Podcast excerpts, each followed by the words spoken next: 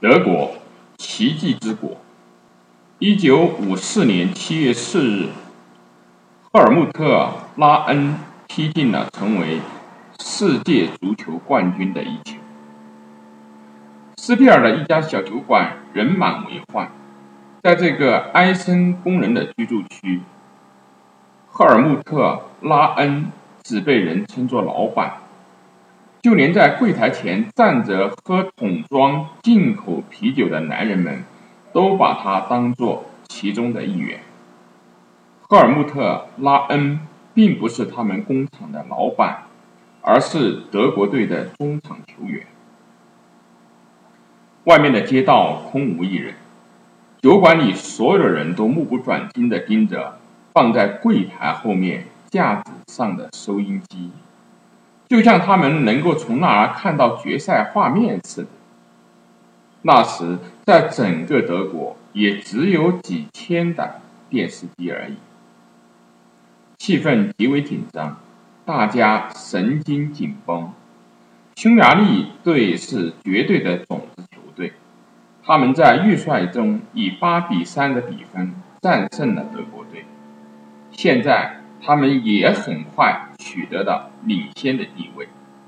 开场八分钟，比分就变成了二比零。然而，德国队接着就用两次进球扳回了比分。莫洛克在第十分钟，拉恩在第十九分钟。距离比赛结束还有六分钟，比分仍然是二比二。收音机中响着解说员赫伯特·齐默曼刺耳的声音，明显还是老帝国广播学校里学的那一套。世界杯每四年一次，但人们什么都看过如此势力势均力敌、扣人心弦的决赛。现在德国队的菲舍尔在左侧带球，菲舍尔想传球给莫洛克，但被匈牙利队拦下。博日克还是博日克，匈牙利队的右前锋得到了球，他丢球了。这次是费舍尔抢到的，费舍尔向内侧传球，头球被防下了。后面上来的拉恩必须得射门。拉恩射门，球进了，球进了，球进了，球进了，德国队进球了。伴随着解说员每一次球进的呐喊，人们的热情不断的高涨，并最终在酒馆内爆发出来。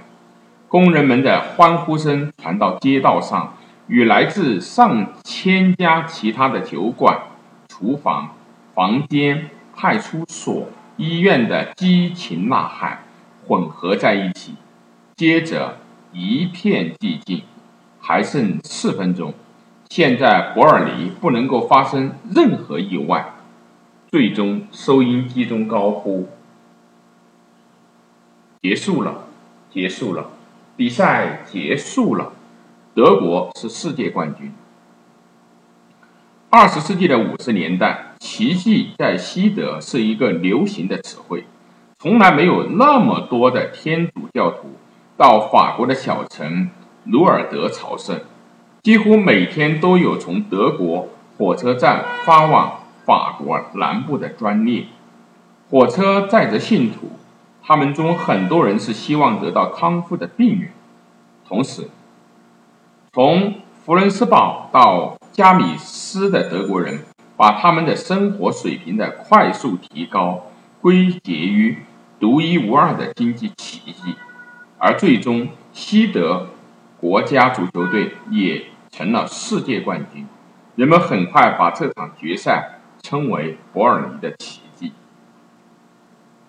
所有这些奇迹都说明什么？对于鲁尔德的圣母玛利亚显灵。我在这里不想加以评。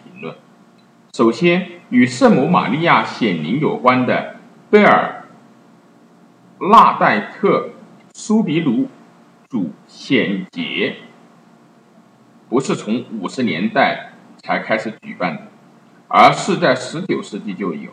然而，我本人就是天主教教徒，信仰那些被同时代人视作为古董的东西。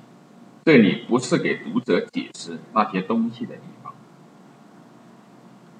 所有那些从六十年代中期开始在西德上中学的人都曾一度的相信经济的奇迹。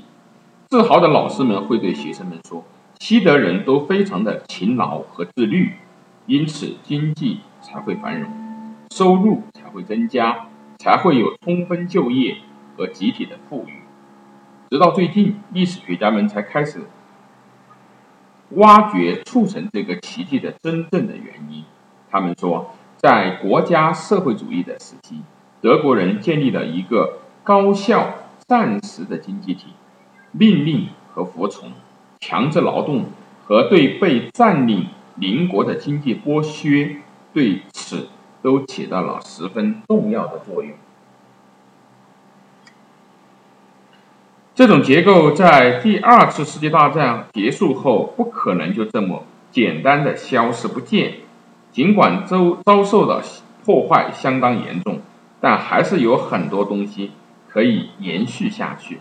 就像之前的喜生利汽车变成了甲壳虫，法本公司变成了艾克发和赫斯特，在鲁尔区浇筑的钢铁不再用来制造坦克和大炮，而是用来建造全世界的高楼和轮船。与此相反，领导阶层都不曾发生改变。在二十世纪五十年代，工业家和高层经理人中，前纳粹党成员的比例可以说是高于平均水平。但就像之前所说的，这只是今天部分历史学家的观念。你当然可以继续信仰经济的奇迹。我本人对此的态度和对罗尔德奇迹没有什么两样。现在我们来谈一谈伯尔尼奇迹。这座富裕的瑞士联邦城市作为福地，在此之前并不起眼，但现在很多著著名的历史学家都认为，联邦共和国真正的诞生地就是在这里。稍等一下，这只是场足球赛而已，难道不是吗？后来的德国足球联盟主席巴登福腾堡的联盟政治家格哈德迈尔福。福费尔德在回忆1954年的那个夏天的时候说道：“那时人们有种再次被接纳、再次获得尊重的感觉，这种感觉很棒。”博尔尼万克多夫的体育场的球迷们在颁奖仪式上唱起了德国国歌，他们唱道：“德意志，德意志高于一切。”这是德意志之歌的第一节。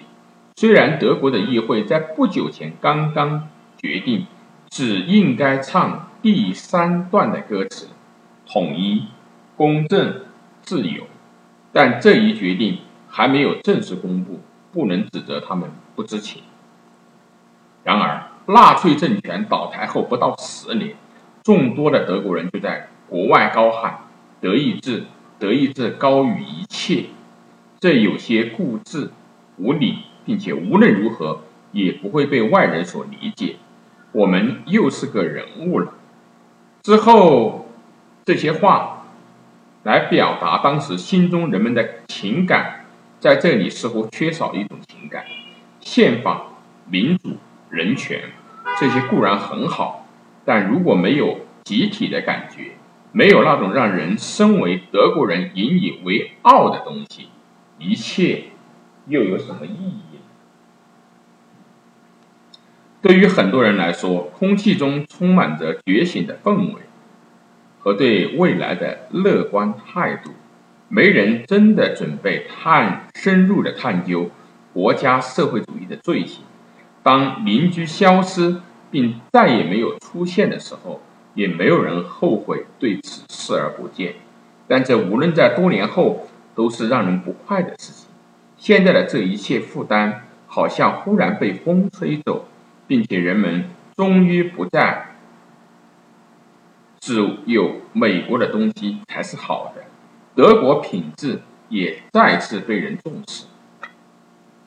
团队精神、融入集体、勤劳、对胜利的信心和纪律性，尤其是纪律性。当时的国家队的教练泽普·赫贝格尔曾如此描述民族的美德。这只是一场足球比赛，真的。但这里的“指示”是什么意思呢？足球在这里代表着一种宏大的情感，是政治上的吗？不是。但也可以说，足球在当时和现在都意味着带着激情进入体育场，而不是呐喊着进入战场。不像角斗士和决斗，足球代表。公平的比赛，足球中的取胜欲望取代了杀戮的行动，它是和平爱好者们的竞赛。也许有人会觉得这种激情太过火，我会对他们说：，二零零六年的世界杯的确是释放激情的理由。如果有谁认为，在二零零六年的夏天，来自世界各地的人。兴高采烈的相聚在德国这件事是理所当然的，那他肯定不了解这个国家的历史，这种人也就无可救药了。